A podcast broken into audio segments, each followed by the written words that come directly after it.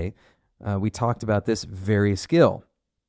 The idea that if we can distance ourselves from ourselves, that we can see things a little bit clearer. Right? This is true in a lot of respects. If we can see things outside of ourselves, then we're going to be a little bit more rational about, let's say, a message that we're sending to another person. So try to put yourself in the other person's shoes. Once again, this is not revolutionary stuff, but the way that it plays out, right? The, the way that it plays out for software engineers in a remote setting, that will change. The other critical thing to recognize about this change is that previously, you know, before the pandemic, a lot of the people who were working remotely had already kind of gained those skills. So, for example, if you work on a remote team of engineers, engineers are kind of it's it's old hat to a lot of engineers now to work remotely. And so some of the shortcomings of you know long Slack messages, for for example, uh, those are not going to be as much of a problem with other engineers. But you are going to find that remote skills are not so second nature to some newcomers.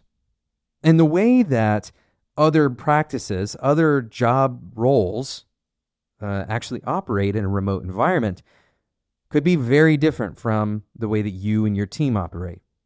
So, all of that to say, one of the most important things you can do as a software engineer going forward is recognize that not everybody's experience, right? Not everybody's actual kind of past experience, but also their present experience is going to look the same for remote work. There's a reason that software engineers have been successfully working remotely for quite a long time. And, and part of it is certainly cultural, but there's another part of this uh, that we often ignore, and that is that our jobs kind of lend it to us. It lends itself to working remotely.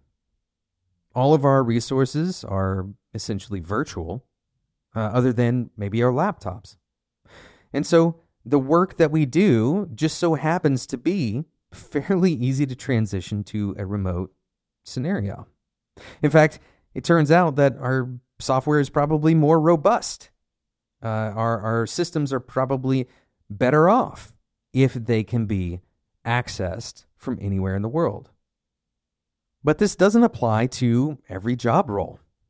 Let's say that your company has some kind of media production as, as part of their role.